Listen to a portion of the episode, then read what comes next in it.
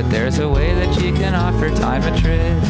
You gotta do something that you can get smarter at. You gotta do something you might just be a starter at. You'd better do something that you can get better at. Cause that's the thing that time will leave you with.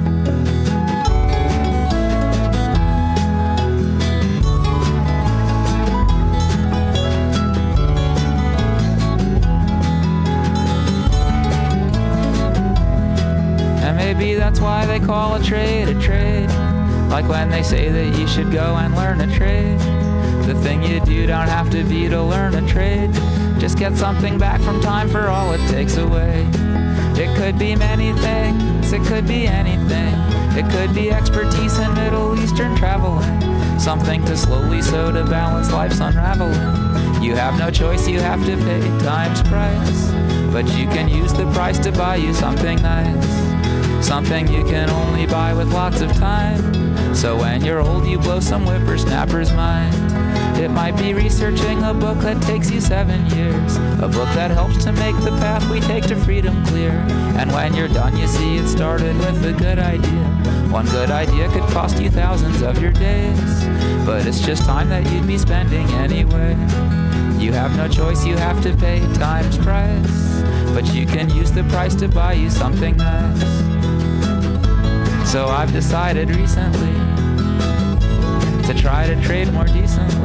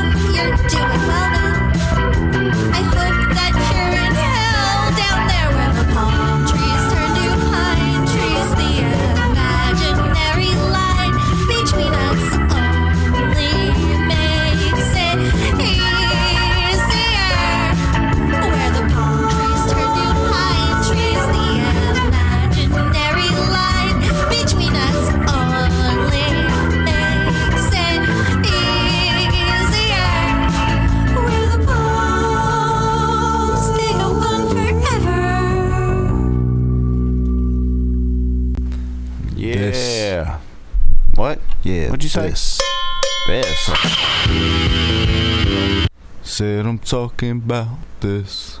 Yeah. Talking about this. talking about. Let's, Let's talk about this. this. Let's talk about Man. Said I'm talking about this. Yeah. I'm talking about this. KRK's Uh-huh. rockin' shit. Said I'm fuck talking rockin' about J's. this. Caveman. Caveman. This is a fucked up life, but somebody's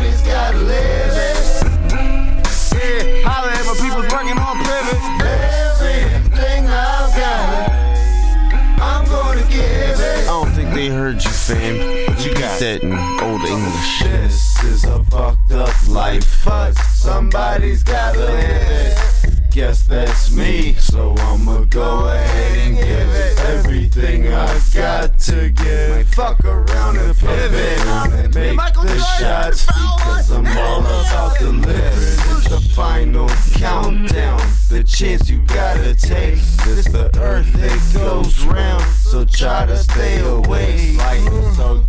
Damn profound. Maybe it cake is the way it goes down. Maybe you'll get cake. This is all I'm trying to say. This is not the end. This is not the end.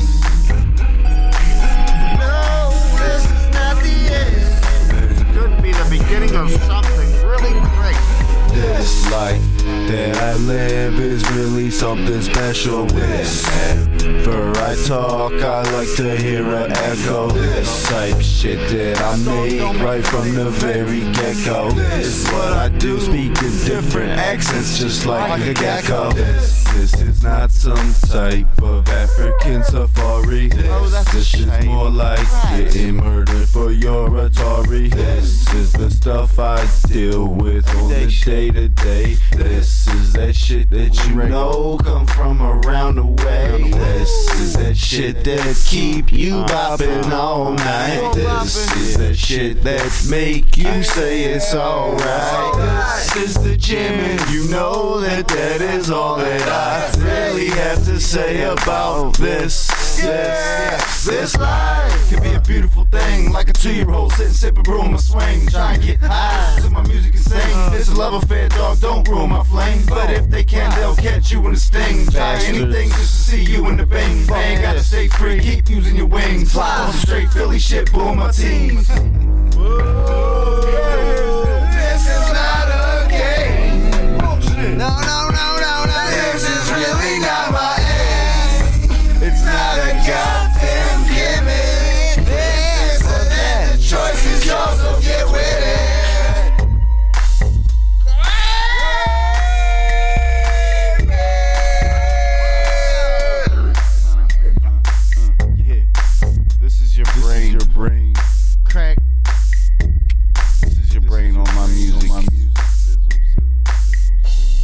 welcome to Weekly Review with Roman.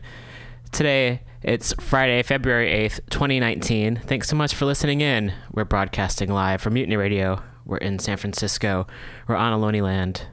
Thank you for listening in. Perhaps it's your first time listening. Perhaps you've listened in before. Either way, uh, we appreciate you listening in. Uh, my name is Roman. Be doing the show today, and I have to say I'm a little bit tired. I am here though. Grateful to be here. I had a uh, a long work day yesterday. Occasionally, um, on film sets, it's long days. So I had a day where I got up at four four o'clock in the morning. Was out the door by four fifteen, and then I got home at like a quarter to midnight. So I got some sleep, which is great. I had some very interesting dreams, which I will not discuss on the air because uh, I guess they're personal. And wow, interesting dreams happen.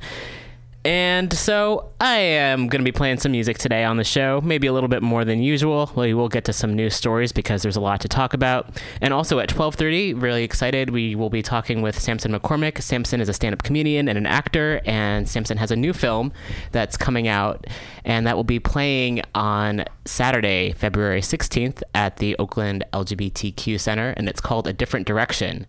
So we've posted the links up online if you're on Facebook. If you go to Mutiny Radio, if you go to the Weekly Review webpage, uh, we have the links up there so you can get your tickets to check out this film. I'm really excited about it and also excited to hear about it. So that is some great news. Good things happening in the world, which is always important to remember. I'll take a deep breath since I got home late last night, I didn't have a chance to really put together a music playlist for today, so I put it out to the universe, and I'm always appreciative of when folks can participate and add to the show. Things are a lot better when multiple people, many people get involved and add their perspectives and their opinions and their ideas. And so heard three songs I had not heard before that I played for you all. So big thank you to the folks who shared these suggestions. The first was from Donetta, and this was called Time Trades by Jeffrey Lewis. The second one was from Corey. The song was called Where the Palm Trees Turn to Pine Trees by Scorpio Moon, and you can check them out scorpiomoon.bandcamp.com. And then Matt uh, suggested the last song, and that was called This by Caveman37. And you can check out that uh, SoundCloud by going to soundcloud.com forward slash Mikhail dash caveman dash 37.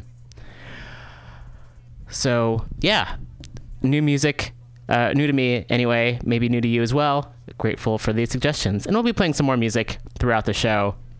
I'm waking up a bit. Haven't been doing a lot of caffeine lately. Again, sharing some personal info here. I did have some green tea this morning, so hopefully that will keep me going. And would like just to have a nice, relaxing show. I would imagine I might get a little bit upset when I do read the news, as I, as I often do. However, uh, we'll get through it because that's that's what we do. And it would be great if I had the news stories up and ready to go. So I'm going to get to them very quickly as I'm talking with you. If you're new or unfamiliar with Mutiny Radio, I'll tell you a little bit about the station. We've been around for quite a while. Before it was known as Mutiny, it was known as Pirate Cat, and there are many shows that happen here every day of the week. Uh, there's news programs, there's music, there's comedy, there's spoken word, politics. Um, the kids over at the Boys and Girls Club have a show here as well. There's uh, an AA meeting, which is not on the radio, but it happens in the space, I believe, on Wednesday evening. So if you are in recovery and interested in a, a safe place to come, uh, check us out. The full schedule is available at mutinyradio.fm. And if you're interested in having a show here of your own, that's also a possibility. We give you or you get a you get two hours a week to do any type of show you like.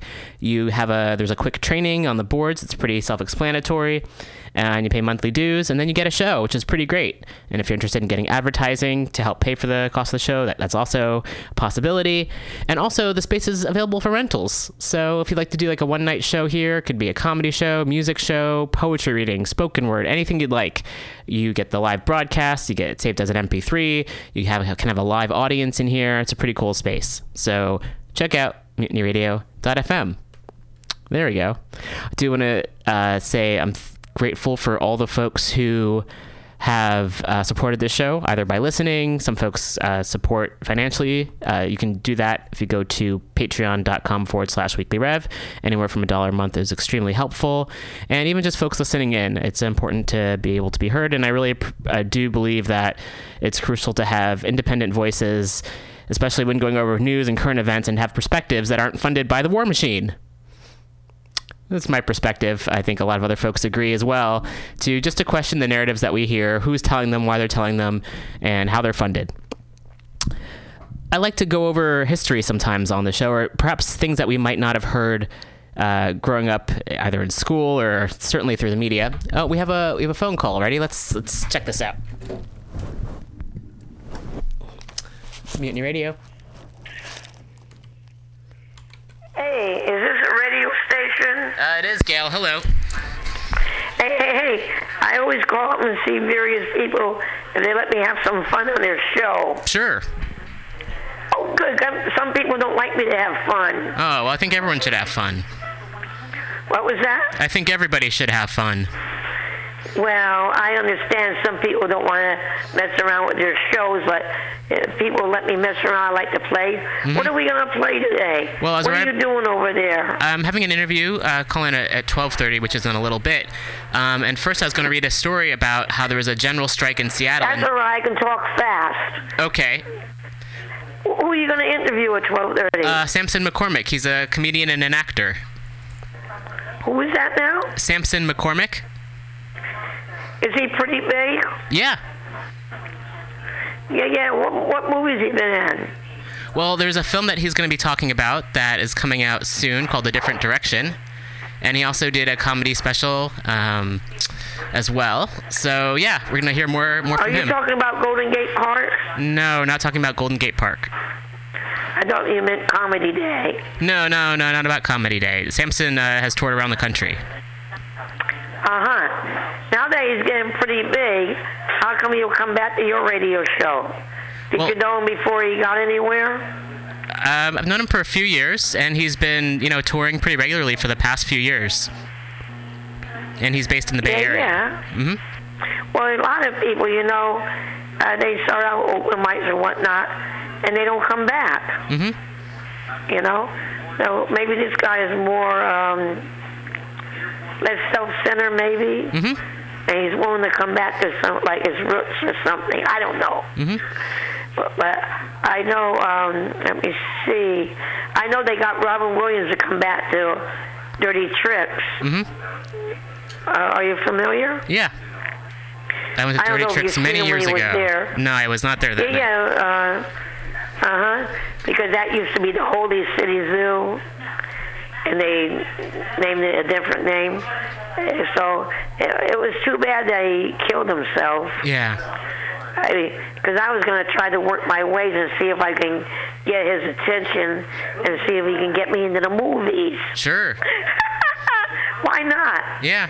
I mean, I was starting my my uh, devious plan when he showed up there because I was tape recording him, you know, videoing him, hmm and uh, and you know, Robin had the reputation that he didn't want to uh, be mean. He was nice. Yes. So instead of looking at me and say, "What the hell are you doing?" Turn that off. He just said, "Who was that?" Yeah. And, and people said, "Well, that's Sweet Gail." And I said, "Why ain't he sweet?" I told him, you know. Uh, but some other people taped him or video him, and I understand they put it up on the computer the same night, Yeah. and they made him take it down Yeah. because I guess Robin had people. Sure. Yeah. So I, they thought I was gonna. They were asking, "Am I gonna put mine up on the computer?" That was not the reason why I videoed him. I wanted to do it. Right. Uh, but then the next week I went back to Dirty Tricks, and the the people that worked there, whatever, kind of gave me a little hell, Uh huh. saying that they don't want me to be doing that. Uh-huh. I don't give you word for word, but they didn't want me to be doing that because they figure, the way I understand it, they didn't want to miss Robin coming back again because he bring in business, and that will mess up, you know. And I said I'm not going to do it anymore. Yeah. Yeah. I mean, they didn't kick my ass or anything, but they let it be known. I, the people that actually worked in the bar, uh, some lady was telling me, uh, you shouldn't be doing that or something because, because you know they want him to come back and the bit. Anyway, I always tell people that comedy is not a nice, sweet game. Because I had people, at least one person who wanted to kill me over this. You know, I was sitting in the back of Dirty Tricks years ago. Uh huh. And I, you know me, I like to talk. Yeah. And I wasn't even talking to this guy, and this guy became enraged and said, "Shut up!" And he said he was going to take a pin and stab me in the neck, Oh kill no. me. That's awesome. Oh yes. And he said, if you think I'm scared to do it, I'm going to go. have the phone. The owner is there. Oh, I got to go because it's a sheriff phone and they need the phone. But sheriff's thanks for phone. letting me talk. I'll catch you another time. Got Okay. to go. Bye. Bye, Gail. I didn't know. Oh, okay. Uh, Gail is our most frequent caller. Appreciate Gail calling in. Always learn quite a bit from Gail calling in. Okay, so before the phone call, I was going to get into a story, or at least read a little bit, because I know we're um, we're having our interview with Samson start around twelve thirty, and uh, perhaps I'll read it a little bit later because it is a longer article, and it, I think it's important to know our history, to know what actually happened, so we c- it can inform our decisions as to how we react now and what we do to organize. And also, it's really inspiring just to see what uh, what else has been done in the past that maybe we weren't taught in schools. A lot of us. So in 1919, there was a general strike in Seattle uh, when workers ran the city. So there's an article on uh, Roar, which is Roar Mag, R O A R M A G dot org. And this came out on February 6th. And exactly 100 years ago today, which was back a couple days ago, uh, 100 years ago on February 6th, workers in Seattle launched a general strike and ran their city for five days, placing it under direct Democrat- Democratic control. And the author of this article is Robert Ovetz. So we're going to get into that um, a little bit later. And also just wanted to, um, well, since I have like a little bit of time right now, I was going to also just promote a few upcoming events that folks can attend because we'll do that as well.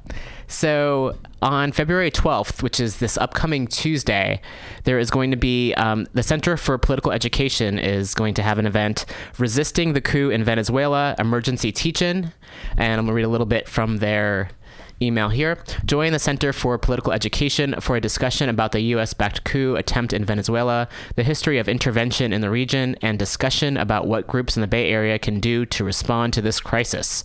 So, this is happening Tuesday, February 12th from 7 to 9 p.m. It's at the Eric Quesada Center for Culture and Politics, which is at 518 Valencia Street in San Francisco.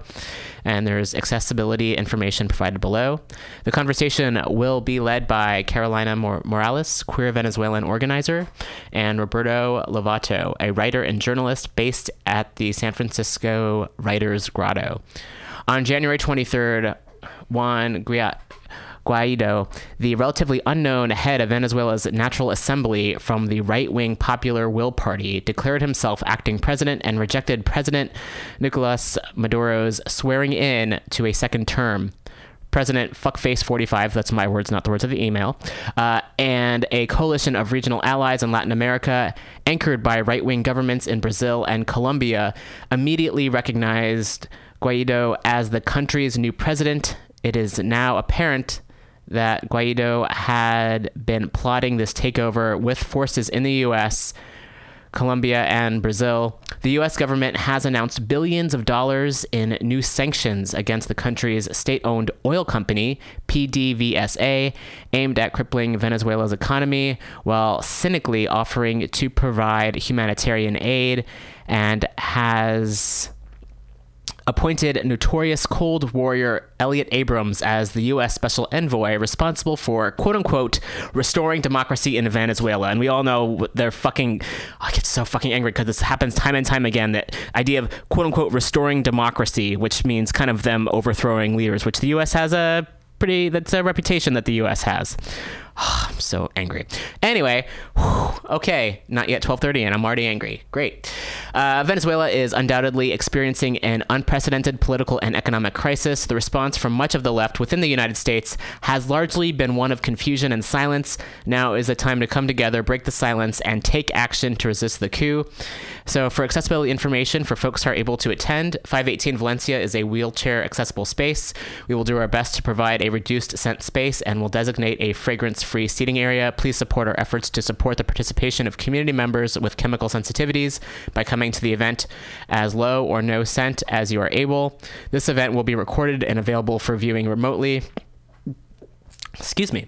To request language interpretation, CART tra- transcription, or access other needs, please contact center at politicaleducation.org by Sunday, February 10th. And you can also donate to the CPE. And if you find CPE online, you could also check out a lot of other work that they do and other upcoming events. So we had a, an interview with uh, Rachel Herzing, who's there. Um, last year, I believe, and has a really we had a really good conversation and lots to learn. So again, check out the Center for Political Education, and this specific event is happening Tuesday, February twelfth, twenty nineteen. All right, we should be expecting a call in in a little bit, and another another story that's um, wanted to get to as well is people. Oftentimes, the recurring themes on the show are people in positions of power who do things to harm us, which is just pretty much what most folks in positions of power do, to be honest. However, occasionally there's someone who has a conscience and does something, does the right thing. So, on February 5th, it was announced like in the, the AP, which is a pretty you know moderate uh, news source uh, reported that the New Mexico governor has pulled National Guard troops from the border. This is written by uh, Morgan Lee. Uh, the governor of New Mexico ordered the withdrawal of the majority of the state's National Guard troops from the U.S. border with Mexico on Tuesday in a move that challenges Fuckface 45, again, my word, not the words in the article, Fuckface's description of a security crisis. Governor Michelle Lujan Grisham announced the partial withdrawal shortly before 45's State of the Union address. Her Republican predecessor deployed National Guard troops to the border in April 2018 at 45's suggestion, and 118 remained there before Tuesday's reversal. New Mexico will not take part in the president's charade of border fear mongering by misusing our diligent National Guard troops, Lujan Grisham said in a statement. At the same time, the governor said a small contingent, around a dozen guardsmen, will remain in the southwestern corner of the state to assist with humanitarian needs in a remote corridor for cross border immigration. She also mobilized state police to assist local law enforcement. hmm I recognize and appreciate the legitimate concerns of residents and officials in southwestern New Mexico, particularly Hidalgo County, who have asked for our assistance as migrants and asylum seekers continue to appear at their doorstep, the governor said. At remote stretches of New Mexico's border with Mexico, large numbers of Central American migrants have surrendered in recent months to U.S. authorities. The perils of the state's desert borderlands have been highlighted with the deaths of Guatemalan immigrant children Felipe Gomez Alonzo and Jakelin Caal, while the U.S. while in U.S. custody in New Mexico. And there's a little bit more information as well. And the last paragraph on Tuesday, she also directed 25 troops from other states Arkansas, Kansas, Kentucky, New Hampshire, South Carolina, and Wisconsin to withdraw from the New Mexico border. Well, one way, first step in terms of getting rid of the border is to get rid of folks at the border and enforcing it in one way or another. So, somewhat of a positive spin on uh, a situation that shouldn't even exist in the first place. However, grateful for that to happen. Okay, we're going to take a bit of a music break. I'm going to get my thoughts together, perhaps, and we'll be back in a bit. Stay tuned.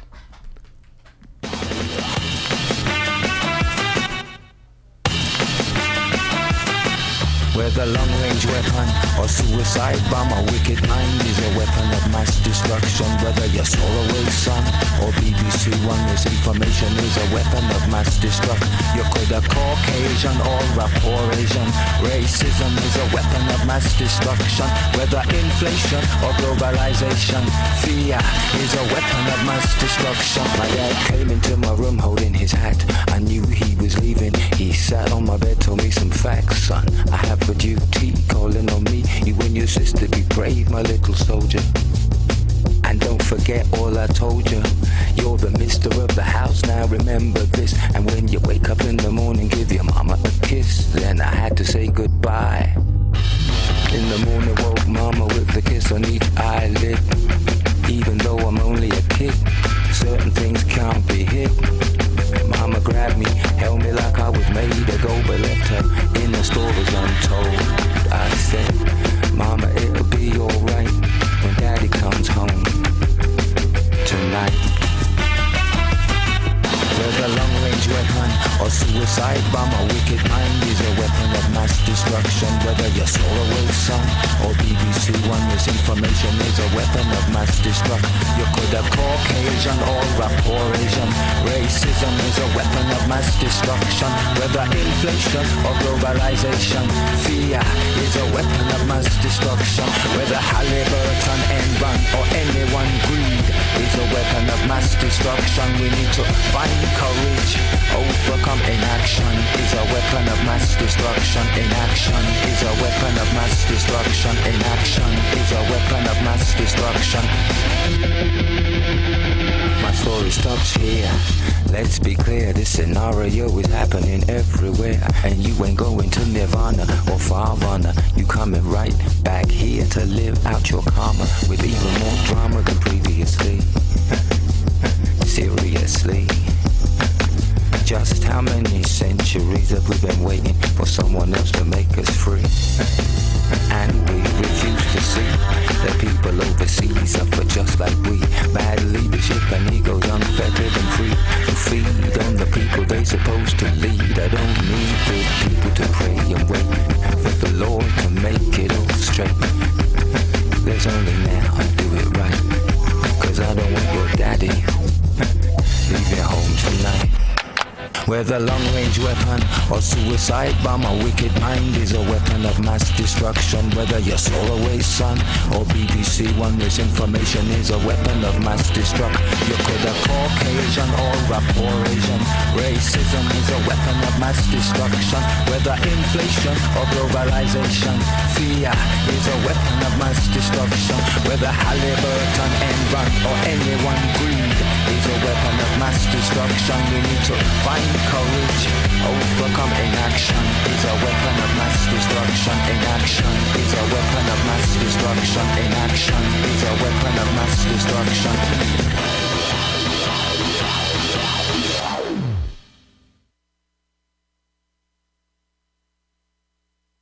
And welcome back to the weekly review. I am joined now on the phone by Sampson McCormick. Sampson, thank you for calling in. Thank you for having me. You know, I think this is maybe the second or third time that I've been on, and even though I haven't actually been in the studio, we always connect in a way that makes me feel like I'm actually in there with you. So Aw. I'm so excited. Yeah, yeah, it's really good to hear your voice. I've been following your career, and I'm really excited about the, the new film that you have coming out. Thank you. Yeah, so it's um, it's called A Different Direction, and I was hoping you could speak a little bit about that and tell our listeners uh, what it was like making it, and uh, give give yeah, give folks a perspective about it.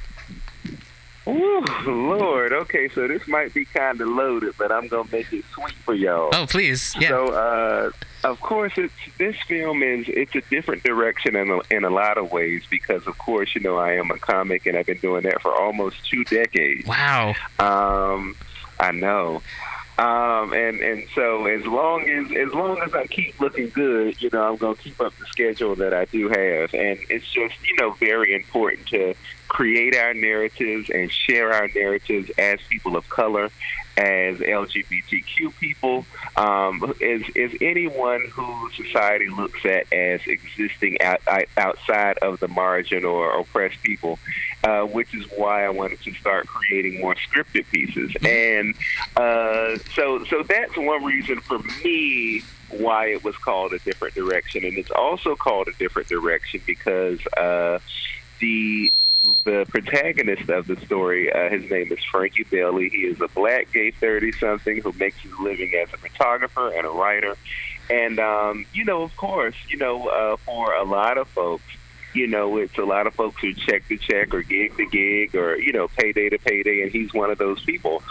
And uh, you know, while dealing with that, and also dealing with you know, trying to date and all these other different things, he's confronted with one with one of the biggest challenges of his life, which is uh, choosing uh, mental and emotional health for himself. Um, you know, a lot of us we engage family members who can be toxic, and you know, it doesn't mean that they're bad people, but it does mean that sometimes we need to step away and and and and, and put our fingers on our triggers and and see, you know, what things we're affected by and how we can heal and how we can get better and, and have and expect better relationships. Yes.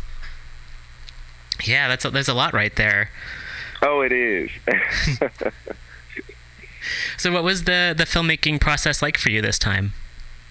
oh my God, it was tedious. Mhm. You know, I'm I'm the type. Uh, I think I have a touch of ADD. Mm. You know, so I, I like to like start doing a project. I like to finish it quickly and get on to the next thing. But Yes. with the with the film, you know, I'm also the uh, the executive producer of it, so I had to oversee everything. Oh, So I wow. had to make sure yeah, it drove me crazy in the best way. Yes. Um, you know, making sure that everybody was was on set at a certain time and, and working with everybody's schedules. Um, the the film as it is now is a lot deeper uh, than the original script because I had to go back in and rewrite the original script. Um, and so the story got a lot heavier, and so it's just really engaging with the cast to make sure that everybody delivered a compelling story, um, delivered a story that was authentic and something that people will be able to leave out of the theaters and talk about. Yes. Um, maybe even see and be able to, you know, um, see themselves in and, and, and choose better for themselves. And the hardest part, besides all of that, was developing the lead character. Who I play one of the lead characters, who's Frankie, and um, I'm a I'm a bit more assertive than Frankie is. You know, I don't Yeah. mind telling people how I feel and, and speaking up about things. Frankie is uh, very reserved and soft spoken, um, and and he doesn't want to hurt anybody's feelings. Yeah. And he also dealt very heavily with depression during the film. Hmm. Um, and so while we were filming, I had to carry that character around. Yeah. Um, and and I think that it. I mean, I'm already a very loving and compassionate person, uh, and and I strive to be more of that every day. But feeling that and really sitting with those feelings and exploring what that felt like really helped me understand a lot more my friends who live with anxiety, who live with depression, who live with you know a, a host of mental and, and emotional challenges, and it helped me to really understand it a lot better because I had to sit with that character until we got finished filming. Yes. Yeah. Wow, it sounds like quite a lot. And you mentioned something about uh, visibility, which I think is so crucial and so important that you know films like this are made, so folks do have characters that they can identify with that might not normally be seen in other TV and film. Absolutely, you know, and it's it's very important because uh, I, I've seen the change. You know, like when I started, uh, you know, comedy years ago, like there weren't that many queer comedians. There were definitely no queer male comics of color. Um, very, a very, very small, teeny tiny handful on a diet. You know, it was it was very, very small, and um, and I've just seen the the the impact of having a small but mighty group who were determined to get in film because you know I think that we both can agree um, you know neither one of us on this phone are are you know straight and white you know um, and we know what it was like you know figuring ourselves out whenever we started figuring out what it was that was different about us and wanting resources to be able to figure out what that was and I think one of the first things that you do is you look around. And and looking around, you do look at the television and you don't see anybody who's living your story. Yeah. You don't see any stories that are relatable. And if you do, it's usually it's us being victims. Hmm. And you know, I got tired of looking at television and always seeing us, you know, um, playing down low men who are out cheating on their families or whatever, um, or you know, uh, someone who's living with HIV or AIDS and distressed by the fact that they are, so they go out and infect everybody else. You know, it's always some um, outrageous narrative that's not authentic. Yeah. And and you know, and now that I'm in Hollywood and, and the times that I have come down, I've been in a lot of the rooms. And a lot of the people who are telling these stories don't know anything about living those stories because they're not the identity Right. Right. and it's it's it's the same thing now with trans actors and actresses. Yes. Uh, there's a, a trending story right now about someone who's a straight white male, I believe, who's playing a trans woman in a in a uh, in a new movie that's coming out. Yeah, and there are plenty. Yeah. Unfortunately, that happens a lot, and it's really awful. Yeah, it's it's disgusting. And for me also, as someone who also has to do the business side, because there aren't people who are, you know, there aren't that many agencies who are picking up, you know, queer artists who, you know, overlook, you know, black talent and things like that. Um, for me, it's important to employ queer artists Yes. because if you look at films, and I love, love, love, love Moonlight. I mean, it's. Oh yeah. I wish. Did you see Moonlight? yes. Wasn't it a Oh yes. Yes, it was. You know, I I I kind of envy it a little bit. I kind of envy some of the youth who are queer now, even though you know, let's not get it twisted. It's still not any easier to be queer now than Right. it was ever. Uh, but I envy them because I wasn't able to sneak into a theater when I was 15 and go see a Moonlight. Yes. I mean, imagine what that would have been like. Oh yeah. Uh, to, to, to be able to have that as a part of our experience. Um, and so I think that that was great. Um, and 10 years from now, we're going to be hearing from someone who was 15 at the time or 14 at the time who talked about how, you know, maybe they were living in some small southern town and they knew something was different about them, but they related to it. Mhm. Um, and that's a plus. Now, the negative, um, and I love Tarell. You know, Tarell is a friend who uh, was one of the creators of Moonlight, and Barry, um, who was the screenwriter for it, um, are great black gay men. Um, but one issue that I had with it is nobody who played in that cast is openly gay Right. or openly queer, yeah. except for Janelle Monáe. Yeah. Um, but there are plenty of black. I mean, it's still not a lot, but you can easily come to the community and and look online and ask around and find black gay talent to play these characters. Right. So for me, that's a big thing: is creating these things so that we can be in them. Yes. Yeah, that's so important. You know, they're our stories. Yes, yes. So also, you know, along the lines with like with writing them too, so the characters are then authentic. Yes, yes, and and and then sometimes you go out and you realize that you missed something, um, and and so a lot of the a lot of the process was um, just really sitting with the story, um, you know, and and there are bits of the story that are connected to me. Mhm. Um, you know, I love my family, but I I don't think that I had the most healthy experiences with my family, especially like with my mom. Mm. And um, you know, we all want to have healthy relationships, no matter, um, no matter what happens or what your experiences are. You want those people in your life, but sometimes it's just not possible. You know, sometimes it's you're not able to because if if, if everybody hasn't done their mental or emotional work or gone in and, and, and dealt with their trauma, Yes. you know, um, which trauma there is generational trauma. You know, Yes. things happen to our grandparents that happen to our parents, and they pass it down to us. Right. And we, somebody has to go. Okay, well, I'm going to change, and this change is going to start with me. Yes. yes. And so uh, the the film hopefully will encourage people to to acknowledge that part.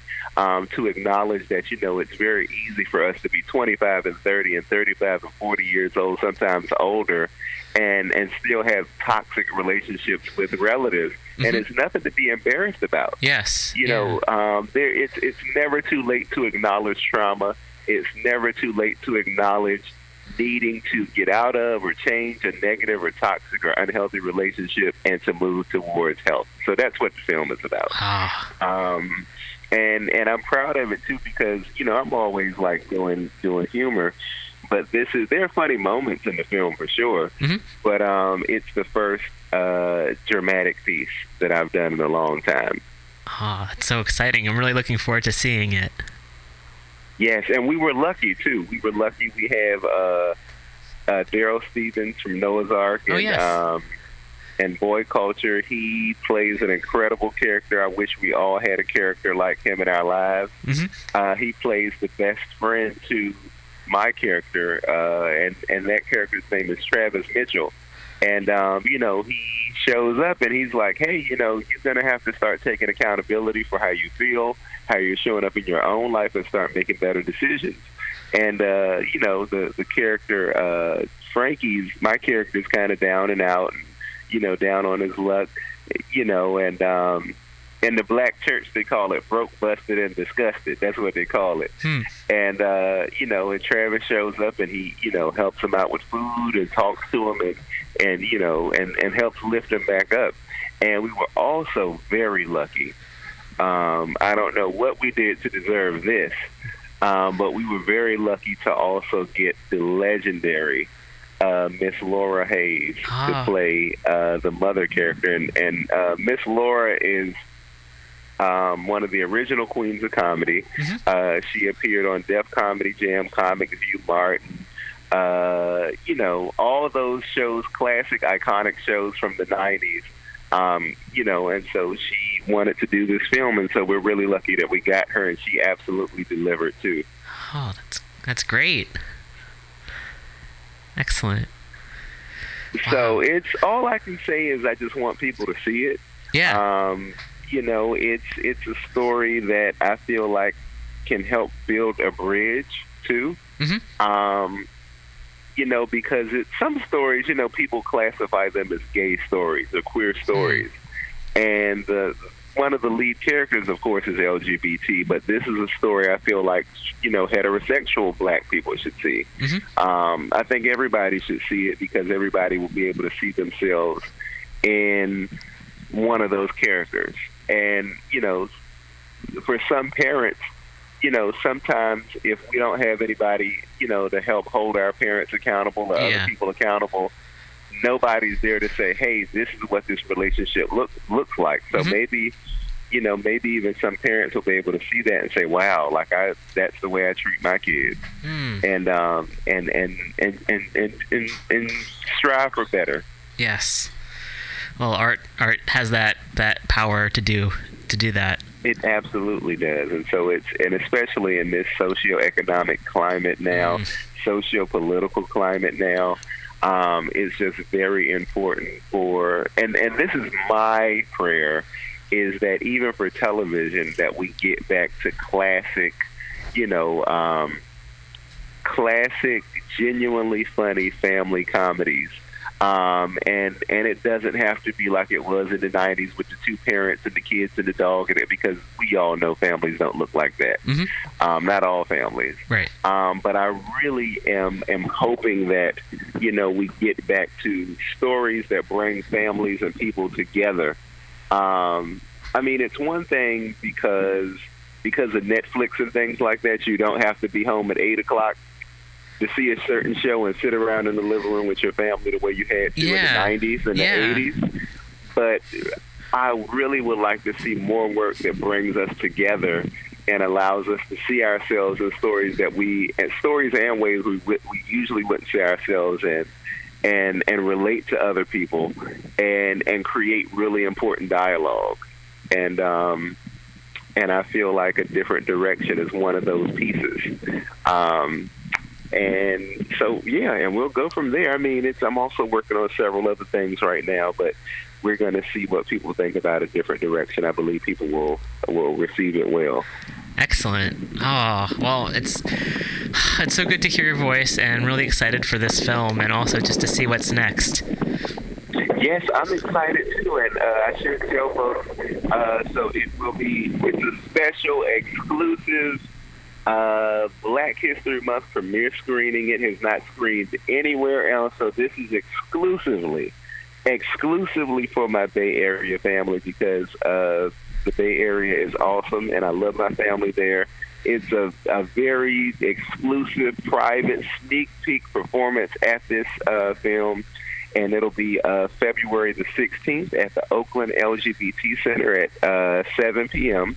Um, we're also going to show another film that I did a couple of years ago called I Live Here, and it is a, another kind of political. This one is a is a political piece, um, and it was nominated for an Academy Award. So I'm very Oh, excited wow. about that too and um, that will be showing before a different direction. Um, they're both short films. They're both about 20 minutes long, um, and then we'll have like a, a quick Q and A and meet and greet, and um, and it's going to be just a lovely evening, an evening of family and togetherness.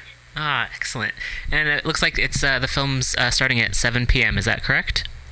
Yes, so uh, you know the doors will be around 6:45, and Okay. we're going to start everything around seven o'clock. So. oh, excellent. um, you know, it's, it's going to be a great way to spend or that part of the that part of Saturday evening. I don't know. I guess it's it's early. Depends on what you do on a Saturday night. You know, me, I like to go home and rest my little tired bones. Yeah. So, Same. uh, you know, so it really depends. You know, everybody will be able to get out.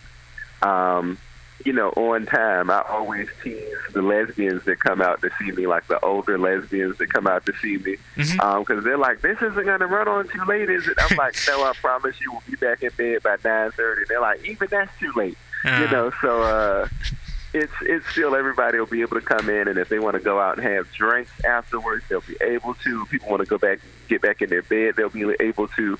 Um, it's just going to be it's going to be just a really special evening, um, and I really want as many people to come out and support it because it's you know it's important that our community shows up for our our things, our Absolutely. stories, our narratives.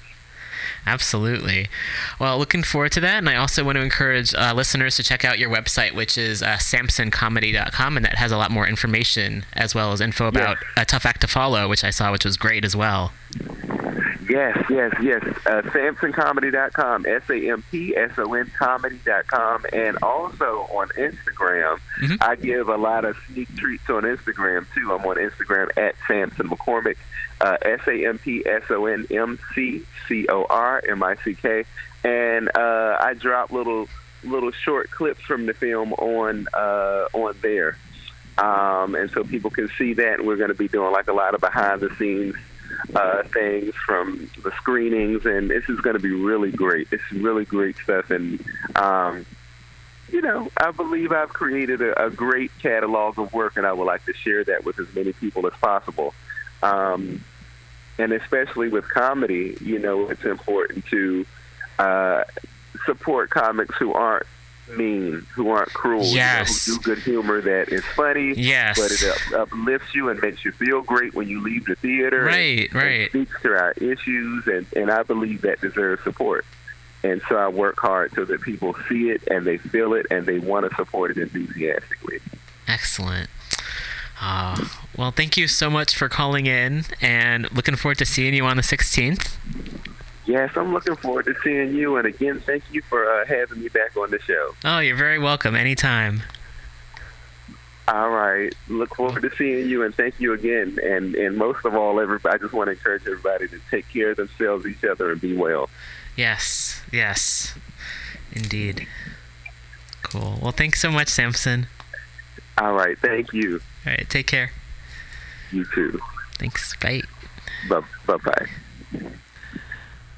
Uh, big thank you to Sampson for calling in. And again, if you'd like to check out more info, check out sampsoncomedy.com, and that's S A M P S O N comedy.com. And again, the film will be playing the exclusive Bay Area debuts happening Saturday, February 16th at the Oakland LGBTQ Center at 7 p.m. There's a Facebook invite. We've also posted this on the Mutiny Radio page as well as the weekly review page on Facebook. And there's a Facebook event invite for a different direction exclusive Bay Area premiere screening. So it's again, that's February, excuse me, yes, February 16th.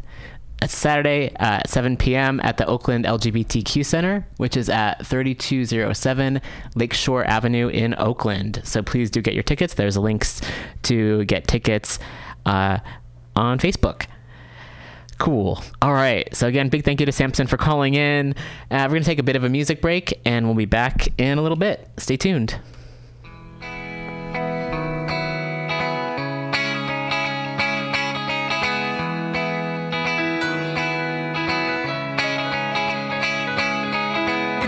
Have been Camelot for Jack and Jacqueline, but on the Che Guevara highway, filling up with gasoline. Fidel Castro's brother spies a rich lady who's crying over luxury's disappointment, so he walks over and he's trying to sympathize with her, but he thinks that he should warn her that the third world is just around the corner.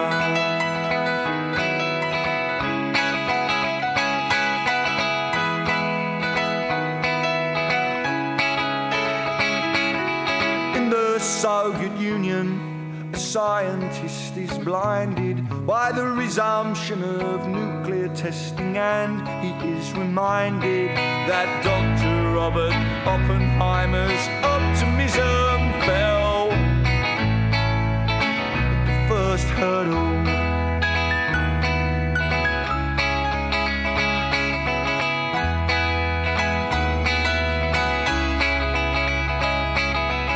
the cheese pavilion, and the only noise I hear is the sound of someone stacking chairs and mopping up spilled beer, and someone asking questions and basking in the light of the 15 fame-filled minutes of the fanzine writer.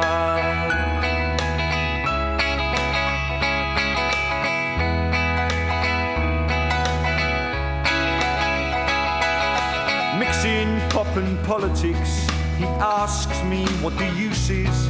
I offer him embarrassment and my usual excuses while looking down the corridor out to where the van is waiting. I'm looking for the great leap forward.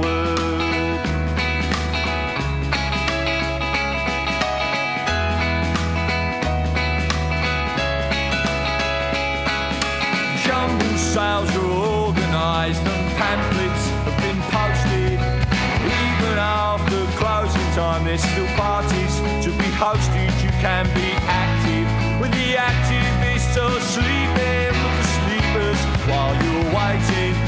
for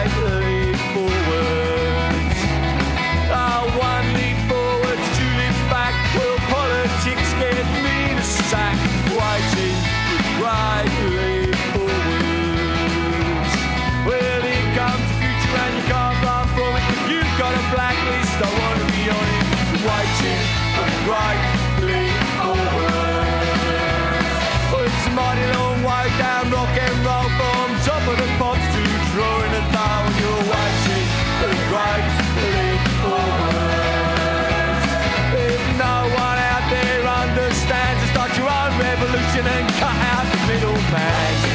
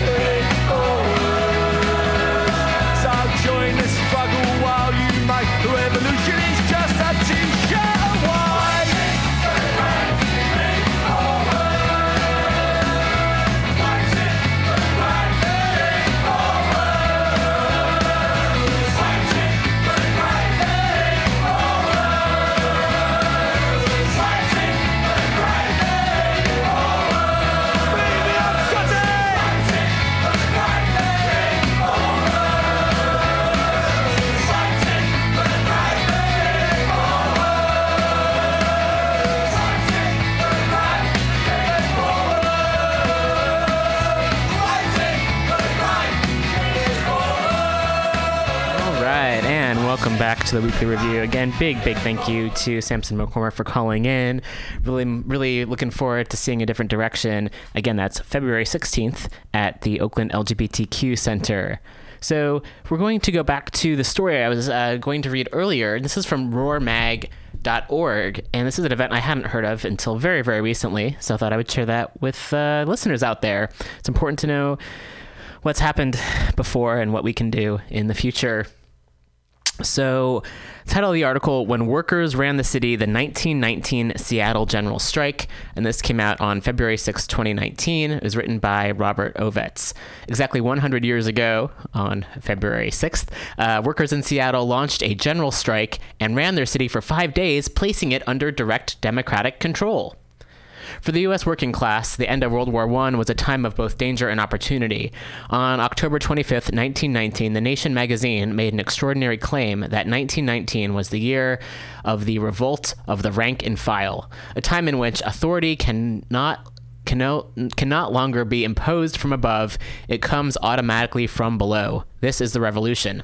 The nation was not that far off. Revolution was in the air, both in the US and around the world, and workers engaged in general strikes and factory occupations to make it a reality. In the US, the climax of the wartime class struggle lay in Seattle, where workers launched a general strike and for five days took control over the city. Revolutions also swept Mexico and Russia. A workers' uprising erupted in Germany. A revolutionary government came to power in Hungary. Socialists took over Vienna. Insurgencies spread throughout the collapsed Ottoman Empire. Workers took over factories in Italy and the Netherlands. Independence movements were in the ascent in many colonies. And a general strike took hold in Winnipeg, Canada. Wartime wildcat strikes had threatened to disrupt war production. Uh, the author's book, When Workers Shot Back Class Conflict from 1877 to 1921, documents the U.S. government's response to the strike by introducing a temporary labor planning policy to arbitrate labor conflicts. This arbitration scheme, a prototype for later New Deal labor relation, law, relation laws, actually f- uh, fed the strike wave as workers further expanded newfound gains by continuing to organize, escalating their tactics, expanding mass support, and circulating their struggles. Workers' radical actions were on the rise. Between September 1917 and April 1918, workers carried out general strikes in six cities. From 1915 to 1917, the number of strikes tripled to a stunning 4,359, and the number of workers on strike rose by 250% to 1.2 million. By 1919, the number of strikes leveled out at about 3,400, but the number of workers who struck quadrupled to 4.1 million. The November 11th, 1918 armistice unleashed a coordinated, multi pronged rollback of the wartime gains. Militant workers, the industrial workers of the world, IWW, socialists, anarchists, and other dissidents were violently suppressed, and many hundreds were deported. Pay increases and shortened work hours were rolled back, and many thousands of industrial workers were thrown out of their jobs. But workers were not slowing down. The Seattle wartime strike endured, as did militancy in the steel industry, where workers organized a general strike in 1919 and the coal mines, which would be rocked by strikes and armed worker rebellions for a few more years. In February 1919, workers in Seattle shut down the city and reopened it under worker self management. For just a few days, the general strike demonstrated that workers would tactically escalate to establish a vibrant living example of what CLR James called a post capitalist future in the present. On January 6, 1919, nearly two months after the armistice, 16,000 members of the Marine Workers Affiliation went on strike against a shipbuilding labor adjustment board. SLAB, arbitration ruling intended to divide and conquer the shipping industry workers. By January 21st, the strike had grown to 35,000 skilled shipbuilders and other shipyard workers. The workers were protesting the continuing wartime wage controls by which the international unions, the U.S. Navy, and U.S. Emergency Fleet Corporation, which was controlled by big business, collaborated to set wages under the authority of the slab, often awarding the highest wage increases to skilled workers. Although the world, excuse me, although the war was over, SLAB continued to assert control over wages and issued an issued an award without a raise. In response, the shipyard workers voted to begin the strike on February 6th. Soon, their proposal to the Seattle Central Labor Council, SCLC, to take over the shipping industry was expanded into taking over control of the entire city.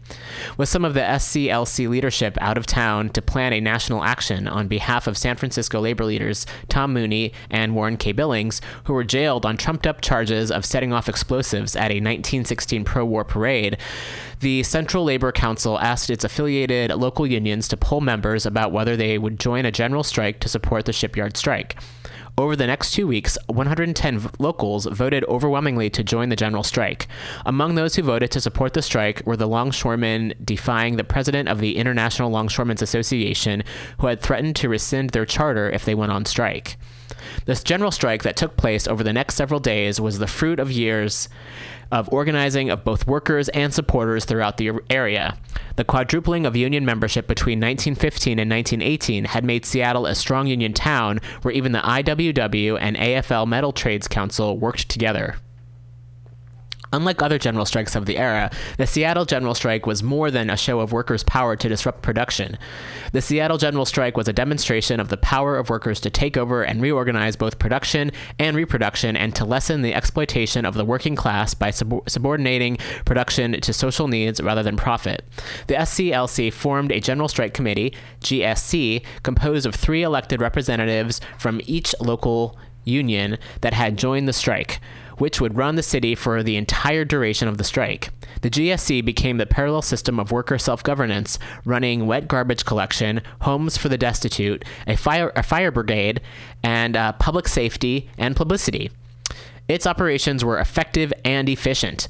Milk delivery drivers organized distribution to 35 neighborhood milk stations and purchased milk from small dairies. Food workers served 30,000 meals per day to the community in 21 cafeterias. Critical services, such as hospitals, were kept in operation and continued to be supplied with linen and fuel. There was a semblance of cross racial alliances illustrated when the Japanese Labor Association of Hotel and Restaurant Workers voted to join the strike. The GSC organized 300 volunteers for a labor war veterans guard, which operated a community watch that used persuasion rather than force or the threat of violence and served as a counterweight to elite vigilante groups. The watch successfully kept the Skid Row bars closed and troubles to a minimum. It was so effective that, during the general strike, the redundant chief of police said no further police were needed because the unions were providing their own security. And Major General Morrison attested to the peacefulness and orderliness of the city. No one was arrested in retaliation to the strike during this period, and despite pressures to prosecute strikers under state criminal syndicalism laws, prosecutors were unable to charge even one person with a seditious speech or act. Workers running the city had such power that employers and government officials, including commissioners, the mayor, and the Port of Seattle, approached the GSC for permission to resume limited services or business operations. During the leadership excuse me, diffusing the leadership of the strike among 110 local unions also reduced the vulnerability of the general strike to the threat of repression. In fact, the GSC wasn't even the leader of the strike, it was more like the coordinating body. The Seattle Union Record, the General Strike Committee's daily newspaper, explained the tactics and strategy of the general strike. They are singularly alike in nature quiet mass action, the tying up of industry, the granting of exemptions, until gradually the main activities of the city are being handled by the strike committee. The Seattle Union Record summed up the qualitative difference between a strike, which applies leverage to shut down production, and the general strike they had launched, which took over production to reorganize and subordinate it to social needs. Not the withdrawal of labor power, but the power of the strikers to manage will win the strike. Labor will not only shut down the industries, but labor will reopen under the management of the appropriate trades, such activities as are needed to preserve public health and public peace. If the strike continues, labor may feel led to avoid public suffering by reopening more and more activities under its own management.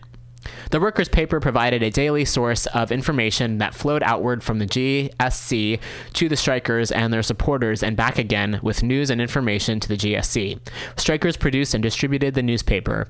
Although its production was centrally organized and subject to possible disruption, it was less valuable than the telegraph or telephone, both owned by corporations. The centralized horizontal organization of the GSC and the use of the newspaper to establish two way communication between the strike coordinators and the rank and file were an expression of the lessons strikers had learned over the previous decades about coordinating a workers' insurgency. The Seattle Strikers replaced the elite controlled local government with one run by the workers and the wider community. The GSC supplanted the dominant system of organizing life in the city according to representative democracy and capitalism with a new system of direct self governance and a needs based production plan.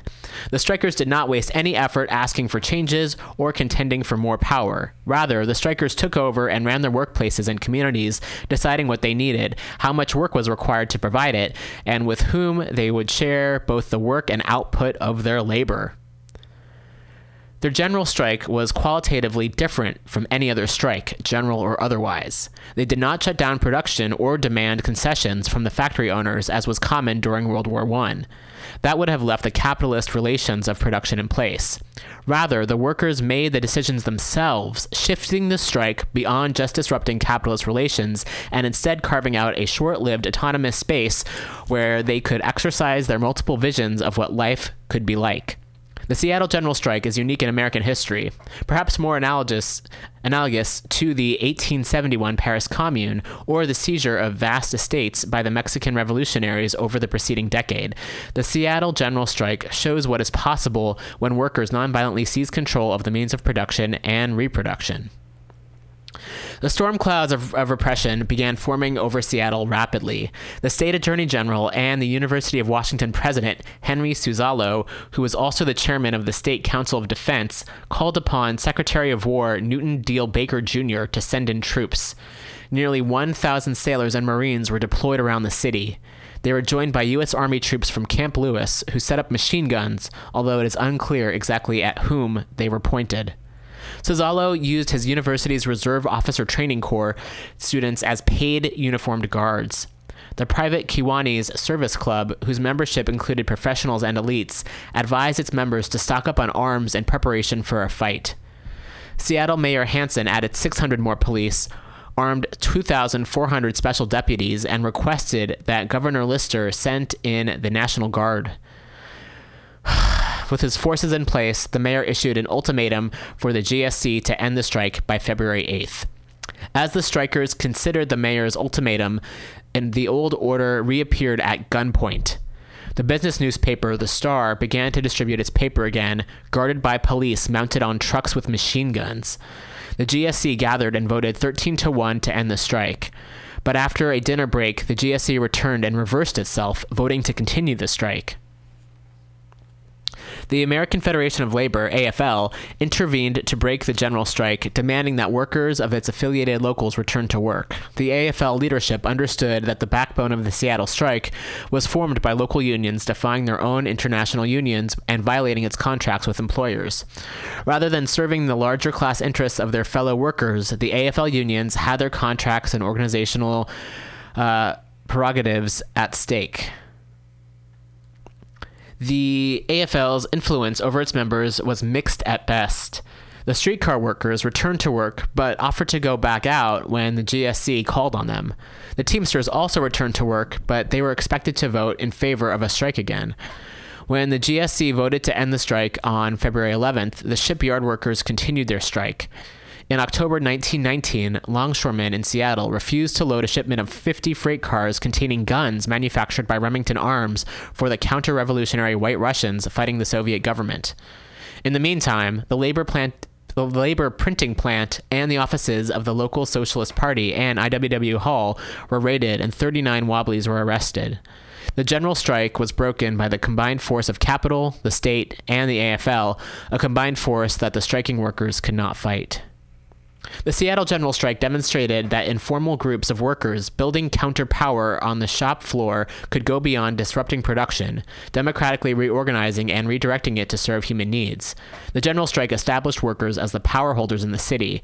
Self organized workers shifted control almost imperceptibly by reappropriating the existing resources and wealth and redirecting it for the needs of reproduction. The genius of the workers' tactics and strategy was to avoid direct contest contestation over power. Such a conflict would have inevitably meant the asymmetrical use of force and violence that the workers could not expect to win in one city alone. As the History Committee of the General Strike Committee wrote in March 1919, our experience will help us understand the way in which events are occurring in other communities all over the world, where a general strike, not being called off, slips gradually into the direction of more and more affairs by the strike committee until the business group, feeling their old prestige slipping, turns suddenly to violence, and there comes the test of force. When the efforts by the insurgents towards self governance during a general strike take on the form of a dual power structure, it effectively reorganizes society. Reappropriating the means of production and reproduction displaces the existing institutions that govern both the society and the economy. In this situation, a general strike takes on revolutionary aspects insofar it flips the traditional power balance, disarming elites while empowering the general population. The workers managed to take over control of Seattle without the use of violence. The Seattle Union record explained the reason for the absence of violence. Apparently, in all cases, there is the same singular lack of violence which we noticed here. The violence comes not with the shifting of power, but when the counter revolutionaries try to regain the power, which inevitably and almost without their knowing it passed from their group. Violence would have come in Seattle if it had come not from the workers, but from the attempts by armed opponents of the strike to break down the authority of the strike committee over its own members. We had no violence in Seattle and no revolution. The fact that fact should prove that neither the strike committee nor the rank and file of the workers ever intended revolution. By transforming disruption into transcending capitalist social relations, a general strike could provoke a revolution without the need for workers to take up arms under certain conditions. A general strike that places the means of production in the hands of the community and subordinates the economy to direct democratic worker control can only succeed in the long run if the strike is spread throughout a broad geographic area, expanded into other critical sectors of society and the economy, and carries broad support among the population. Without such. Oh, we have a phone call. Mutiny Radio. Uh, yeah. Uh, are you doing your interview yet? Hi, Gail. Oh, yeah, we already had the interview. How are you doing? I had to, you see, I'm in a boarding care, Oh, okay. and um, and it's not my phone. They let me use it, but you know they don't want me to keep it all the time. I see. So anyway, so let me see. So the guy got mad at me because I can see he was frustrated because he used to be pretty big in my, from what I heard, he used to open for bigger celebrities, and now he's back doing open mics, you know. So I guess he was frustrated that he wasn't progressing in his career. I mean, everyone has their own opinion. So he got very enraged to me and said, "Shut up! Oh. I give you the general idea." He said he's going to take a pin and stab me in the neck and kill me. Oh, no. and he said, if you think I'm scared of going to jail or whatever, I'm not. So another comedian stepped in and was protecting me. And he told him, do you want to die for this woman? so, and I didn't want no one fighting over me. I Uh-huh. told the guy who was helping me I appreciated it, but I don't want. He said, "Well, he's not going to get hurt. You know, the other guy will be able to take care of the other guy." I said, "Well, I don't want him to get hurt either." You know, that's my premise. That people think comedy is a big happy family. No. I don't think so. No. You know, I think it's pretty much cutthroat. Yeah, it and another guy thought I wanted to beat him up, so maybe he wanted me to get beat up. Oh. And I got thrown out of places, man. so, I don't know. Uh, did you interview this guy, uh, person or over the phone? Uh, over the phone. Yeah, well, how does he find uh, his comedy experience? Does he find that uh, people are pretty much stabs in the back, cutthroats, want to stab you in the neck with a pen? Um, that didn't really come up in the interview. He was talking more about a film that he just produced and, and wrote and Oh starred yeah, you gotta get out there and promote the film. Yeah, but he's he's toured a lot. I mean, he's been doing comedy for two decades, over two decades, and he's you know Yeah, he's toured around I the country. Recently, you know, Tiffany Haddish. Uh huh. She was on Dr. Haas, Okay. and she was talking about how she's been working on it since 1997. Wow. And Hollywood didn't recognize her until 2017. Yeah. Yeah. Wow. So a lot of times people see someone that becomes famous and they think, oh, they're overnight No. sensation. People work a really long then they sit down time. and start talking to them, Mhm. and they find out they've been working years and years on it. Oh yeah. I've been fooling around trying to get somewhere at least since the 80s, Oh wow. you know, I, maybe even before that. But in the late 80s, this guy who was, was an actor from the 50s and maybe even back further, which I seen him in an Alan Ladd movie. Uh huh.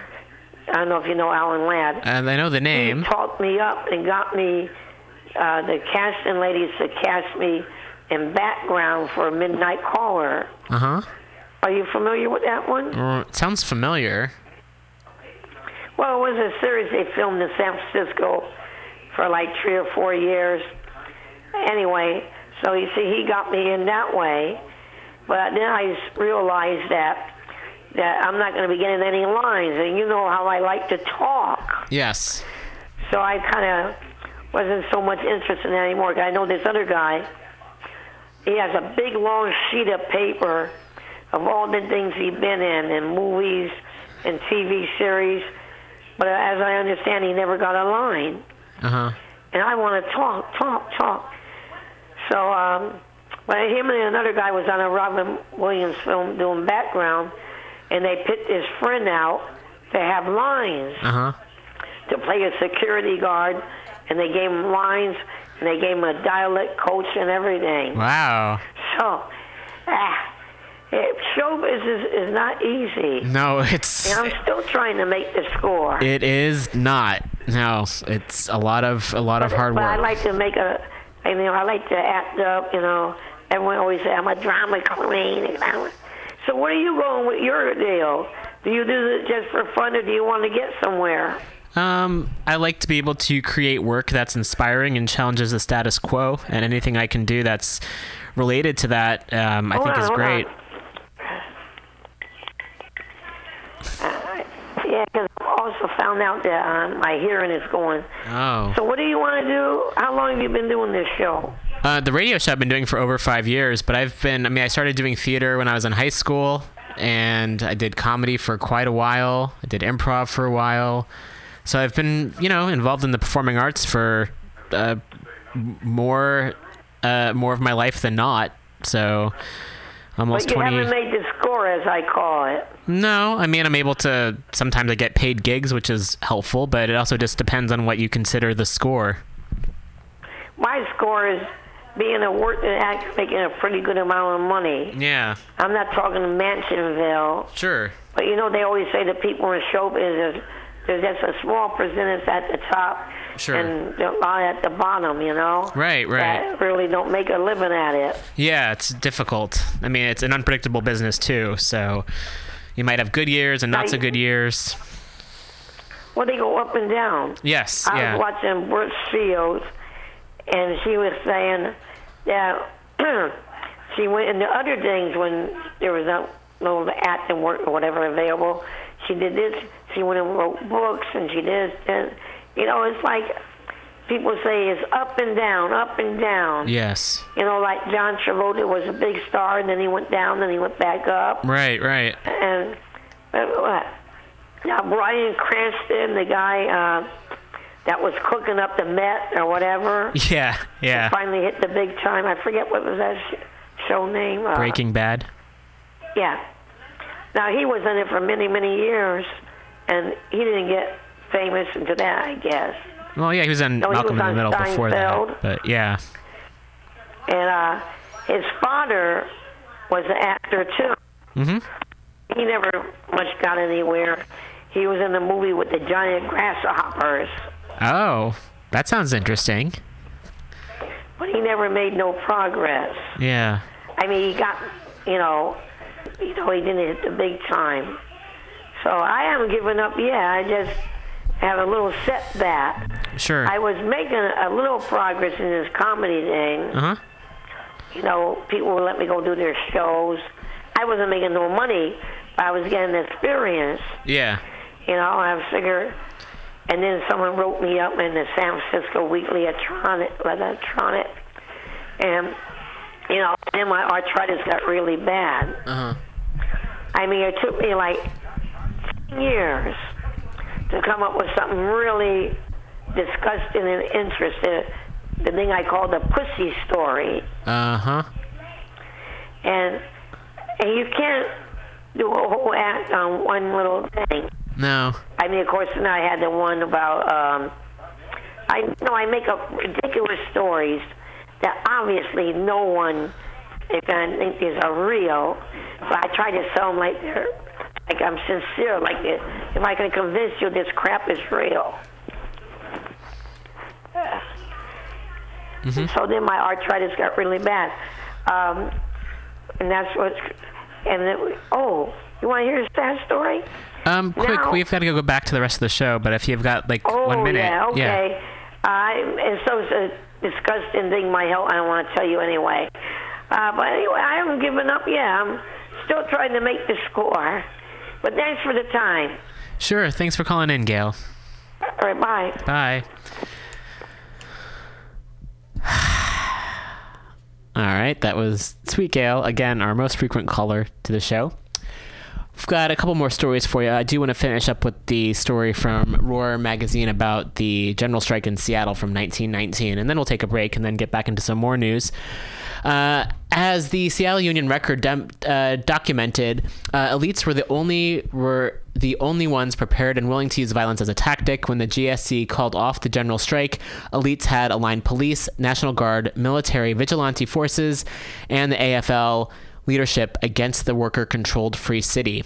What ultimately doomed the general strike was the elite's threat of threat to use force, lim- limited to a single city and surrounded by the forces of repression. The strikers had little chance to main to maintain their control over the city.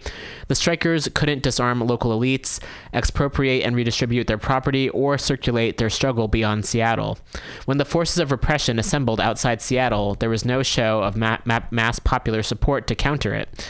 Seattle was a revolutionary island in an ocean of repression. The Seattle General Strike ultimately failed because it was paralyzed between demobilization and de-escalation on one hand, on the one hand, and a generalization and escalation of the strike into a revolutionary situation on the other. The tactical escalation to a general strike was sufficient to force elites to temporarily cede control, but insufficient to sustain or expand it. Present, presented with the choice between an intensification of tactics into the unknown or a de escalation to extract concessions, in other words, between reform or revolution, the strikers opted for de escalation. With the storm clouds of repression blanketing over the city, excuse me, over the country and the wartime strike wave over, they decided to end their strike to avoid the threat of violence. Nonetheless, while the Seattle strike lasted for only five days, it provided a glimpse of the possibility for workers to take control and self manage a major U.S. city. Wow. I didn't know any of that. So it was super informative, and I'm sure, and it seemed pretty clear from the article that there are plenty of other strikes that also happened around that time and have happened before and since. So, really important to you know find that information, and see what works, what doesn't work, and what we can do in the future to get something like that going again. Okay, I think it's time for a music break. Um, random song. I heard this the other day in grocery outlet. I think I don't really don't really do plugs on the show for any businesses for the most part. I do have to say, grocery outlet. Uh, they play pretty good music there, and they played uh, Milgram's 37 by Peter Gabriel a few months ago, and I was like, that's incredible. And because sometimes stores you go in, like I don't like to shop, it's not my thing. Uh, but groceries are something that I kind of need to get on a regular basis. And occasionally, one will be in a store and they'll play music that I feel can be really uh, just kind of either cheesy or just vapid. And then occasionally there's a place like Outlet that plays music that's uh, pretty rockin' and or has a message. Anyway, I uh, heard this song, so thought it would be good to share with you all. And we'll be back in a bit. Stay tuned.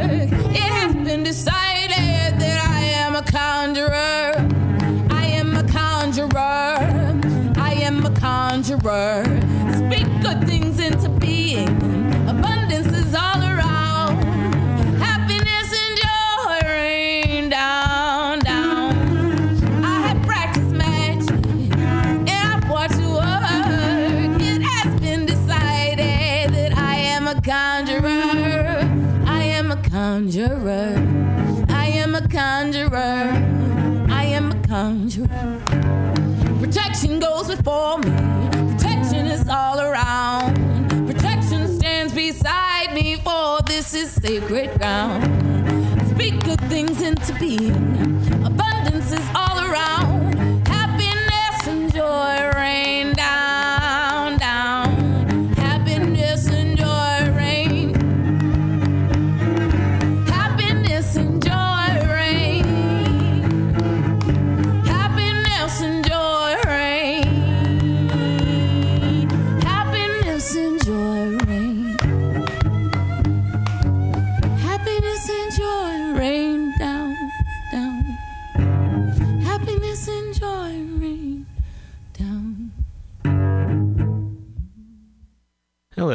Welcome back to the Weekly Review. That was Monica McIntyre with Conjurer.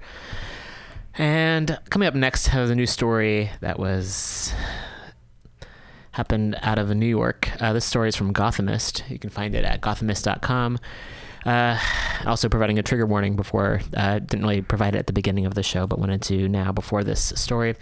Uh, guards pepper spray protesters at Brooklyn jail where inmates went without heat for a week. This was written by Stephen Nessen uh, for WNYC News, and this came out on February 4th.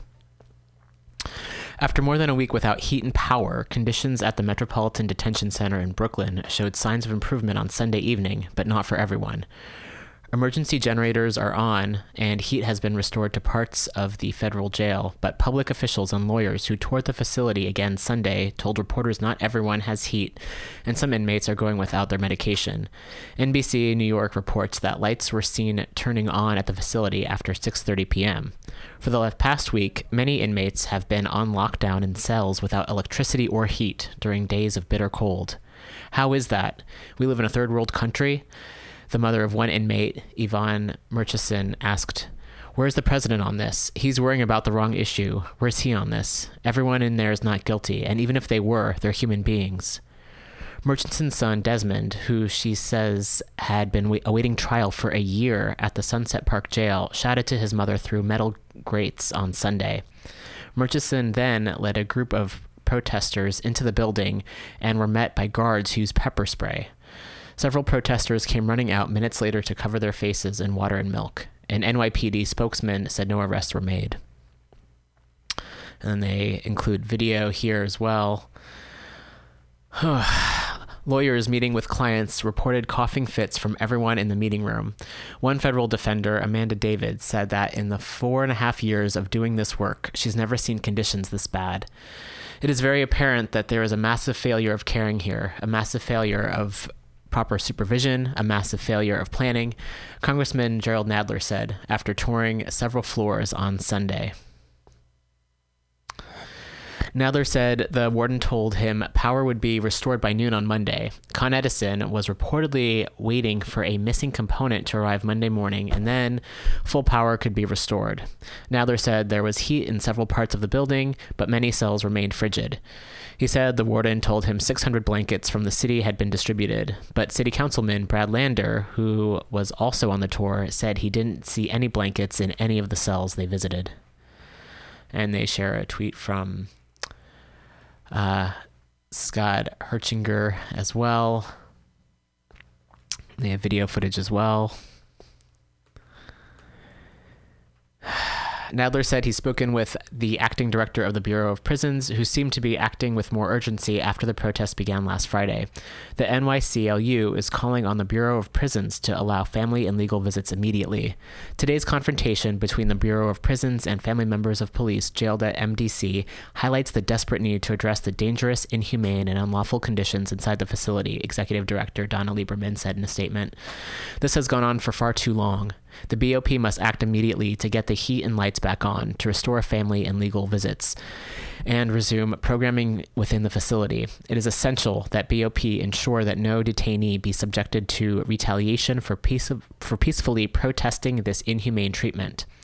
Wyn Hornbuckle, the Deputy Director of Public Affairs for the Department of Justice, issued a statement of, on Monday morning saying the electrical power at the Bureau of Prisons BOP facility at MDC Brooklyn was restored at approximately 6:30 p.m. Sunday evening. With the heat and hot water operational and the restoration of electrical power, the facility can now begin to return to regular operations.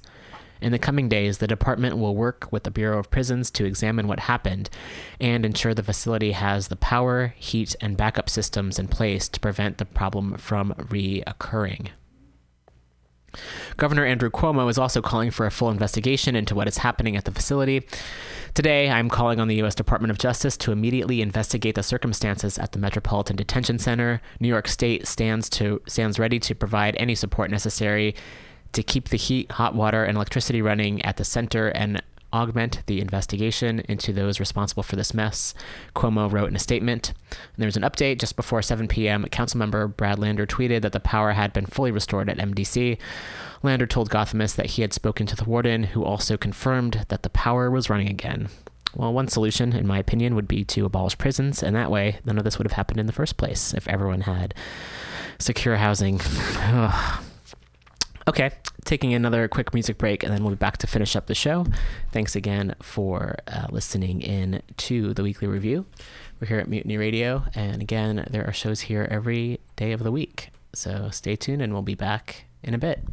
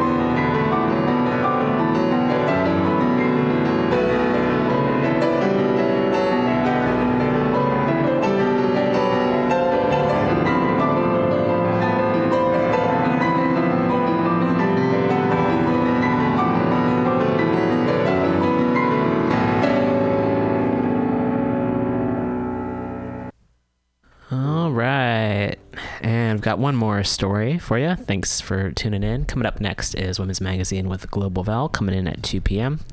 This is just a, a brief story we have here. Um, transgender woman alleges attack by gay men outside West Hollywood bar, and this came out on February 7th. And you can find this at wehoville.com. Transgender woman has alleged that she was assaulted by five gay men on Saturday night outside a bar in West Hollywood. Alba Martinez has created a GoFundMe account to raise money to help cover her basic costs, which she describes as rent, groceries, and utilities, as well as medical costs, first aid supplies, mental health prescriptions, medications, and pepper spray, and fixing my phone. In her GoFundMe post, Martinez said the attack occurred outside a gay bar. And she says, as a trans woman of color, there are virtually no spaces where I am safe, and getting ganged up on by five gay men in West Hollywood, the supposed gay capital of LA, was absolutely terrifying, she wrote. I was violently attacked in the face, bruised, and cut up, and left unconscious in a dark alleyway. As of publication, Martinez has raised $8,799, far exceeding her $5,500, excuse me, $3,500 goal. WeHoville, which is the name of the publication, has reached out to her via email, but has yet to receive a response. And she says, I haven't had much time to emotionally process what has happened in this traumatic event. Uh, she wrote on her GoFundMe page Behind the straight faces and joking demeanor I carry around when dealing with trauma, this time I found myself crying whenever I had even a minute alone to myself. The tears would come down a straight path, but I'd be silent and my reactions were limited to a dead stare at nothing. I feel more empty than ever before. It's a lonesome feeling that I've been suffering through a lot lately. I feel pressured to put on a front whenever things get extra tough for me in my experience from being a trans woman, specifically of color. People consistently tell me to accept this reality, but do not take into consideration how my reality and all of these experiences have affected me and my mental health. I'm taking the time to describe my own narrative to the people closest to me reading this. To be as uh, openly honest and vulnerable as I can, I was forced to withdraw from UCLA due to my mental health getting out of control. Because of this, I am no longer receiving the financial aid I had been stretching out until now. As a consequence of coming out and preserving my gender, excuse me, as pre- and presenting my gender as I feel most comfortable, I have been subject to daily harassment. Every day when I walk out of my front door, I experience some form of harassment, whether social, emotional, or sexual. I literally cannot be outside for more than 15 minutes without experiencing someone's rude transphobic commentary or sexual harassment, and that has greatly impacted my mental health, and more importantly, my ability to feel safe in this world. My social anxiety has increased greatly as a result of all these daily microaggressions, and it has made it that much more difficult to secure a decent job, handle regular chores, and or leading to lead a fulfilling life. Whew.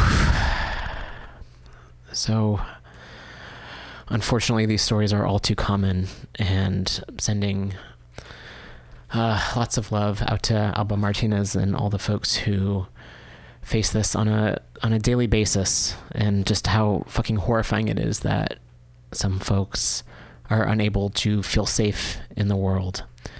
And I'll provide a, a link here that we can share on the Facebook page. Now it's up to nine over a little over nine thousand dollars. It's uh, GoFundMe um, forward slash. Excuse me. I'm just gonna make this a little bit larger so I can see it looks like forward slash F forward slash for Alba, and I'll share that right now on the Facebook webpage. So if you go to facebook.com forward slash weekly rev, I am right about to share this GoFundMe. So please, if you're able to, please donate, and also please show up for the, the trans folks in your lives. All right. Well, time to wrap up the program. Uh, coming up at 2 p.m. will be Women's Magazine with Global Val, followed by the Common Thread Collective with Global Val and Diamond Dave. And there's comedy tonight at the station and a lot more shows here every day of the week. So please do continue listening into Mutiny Radio at mutinyradio.fm. This is Roman. I'll be back next Friday. Uh, Shahid Buttar will be on our guest on the program. Looking forward to talking to Shahid. And ah, yes, lots to talk about. So I'm gonna wrap up here, play some more music, and get ready for the next show to come in. Thanks again, everyone, for listening. Thank you, big thank you to Sampson McCormick for calling in. And again, you can check out the film A Different Direction, which is coming up, the exclusive premiere February 16th at the Oakland LGBTQ Center at 7 p.m. And let's find some good music to, to take us out uh, of the program today. And we'll be back next week. Take care, everybody.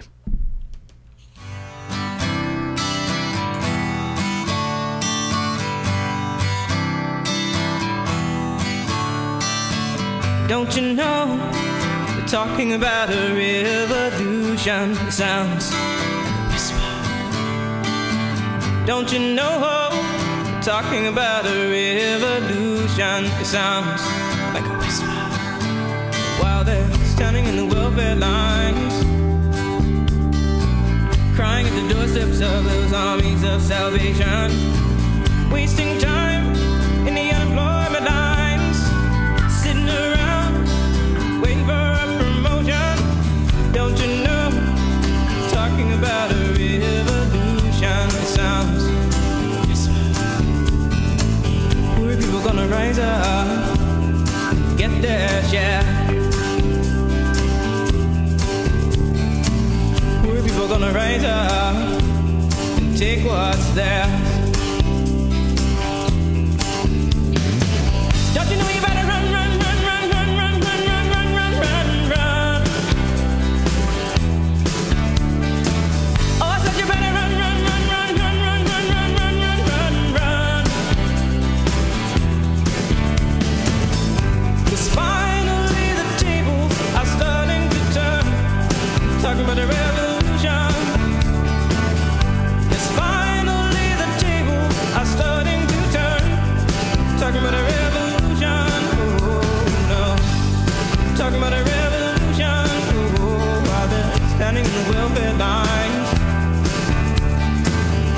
The doorsteps of those armies of salvation. Wasting time in the unemployment lines. Sitting around waiting for a promotion. Don't you know? Talking about a revolution sounds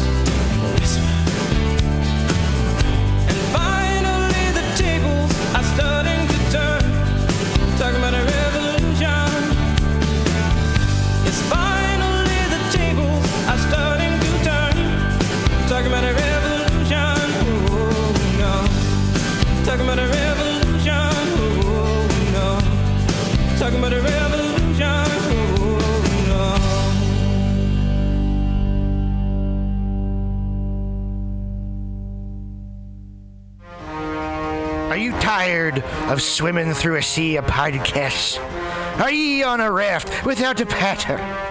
Well, gather around me, sea dogs, and get aboard me pirate ship as we set sail for the seas of mutinyradio.fm. From there, you can captain your own pirate ship as you sail through over 44 different shows for all of your listening pleasures. They've got live comedy to small business advice, LGBTQ friendly to sports, vinyl to gutter punk. MutinyRadio.fm has the best programming the internet ocean has to offer you. I bet my peg leg on it, or I ain't scurvy shit faced McRat.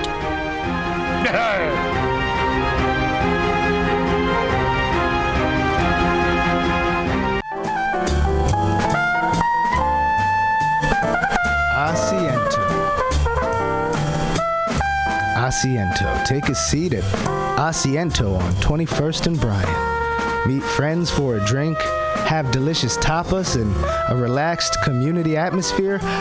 Asiento, honestly, is a wonderful place. They have incredible bartenders and board games all over the walls, trivia on Mondays, Taco Tuesdays, First Wednesday live jazz, live DJs Thursday, parties. The food is darn good. Special happy hour prices all night long with your Mutiny Radio Comedy Festival ticket March 1st through 5th. Check out the schedule at www.asientosf.com. Come take a seat. I had a date there and it did not go well. But it wasn't the fault of the place. They're very nice. Asiento.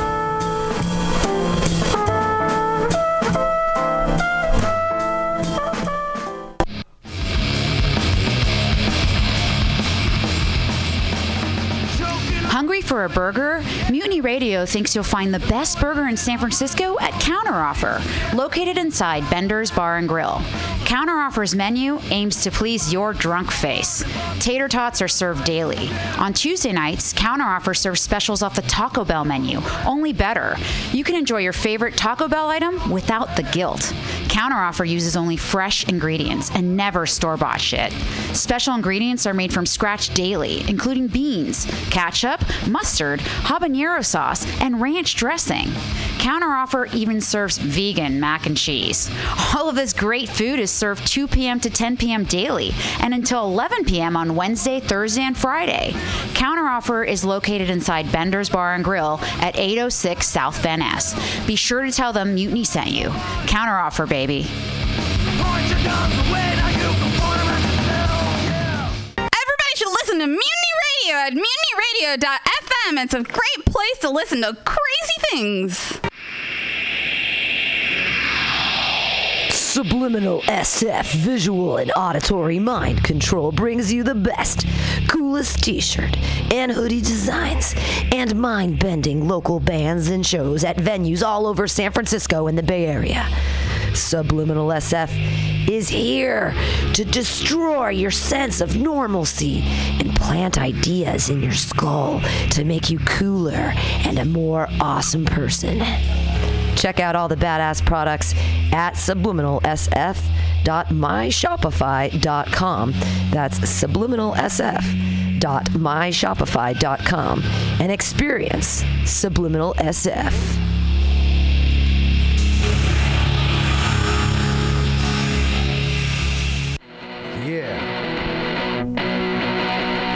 Welcome. Bender's Bar and Grill, located at 806 South Van Ness in the Mission District of San Francisco. Your favorite bar with awesome bartenders, rotating local art, and a killer back patio.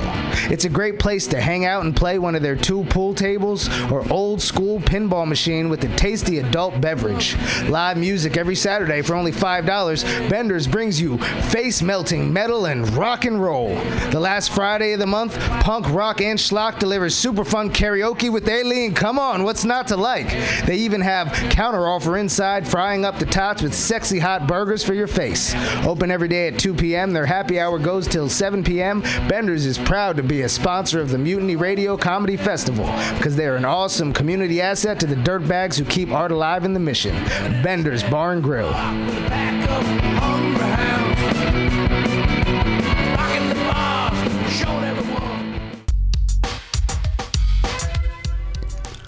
Hi, welcome to My Limited View. I am your host, Sergio Navoa. And I'm your co host, Vanessa Wilkins. Join us every Tuesday from 12 to 2 at mutinyradio.fm as we share stories, our personal stories, and struggles and challenges. And we'll also have guests come in and share their stories. And hopefully, through all this, we can expand our view. Or your view. Yes, and there'll be plenty of dick jokes, so don't worry. It's not always going to be heavy. Yeah, I might even share black hair tips. Black hair tips. Don't know anything about it. Sorry. All on my limited view. Yes, every Tuesday from 12 to 2. Uh, oh, you can if you can also find us on Apple Podcasts. Oh yeah, and Google Play and Stitcher, iTunes. Oh, you already said that. TuneIn Radio, uh, Stitcher. You said that. Spotify. Oh my God, there's just so many. And Overcast. Um, yes, you can also find us on social media. M as in Mary, L as in Larry, P as in Peter. Podcast. MOV Podcast is our handle. Until next time, I hope you're enjoying your view. Yes. Bye. Bye. That, that kind of sucked balls.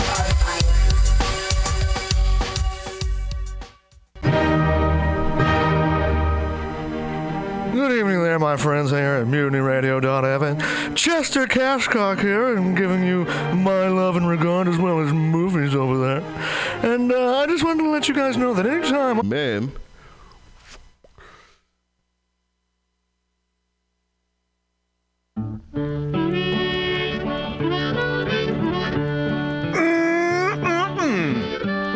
That tastes so good. It's it's Bughouse Square. It's Tuesday at six o'clock. Damn, that's loud, huh? kind of scared myself. Have you seen that vigilante man? Have you seen that vigilante man?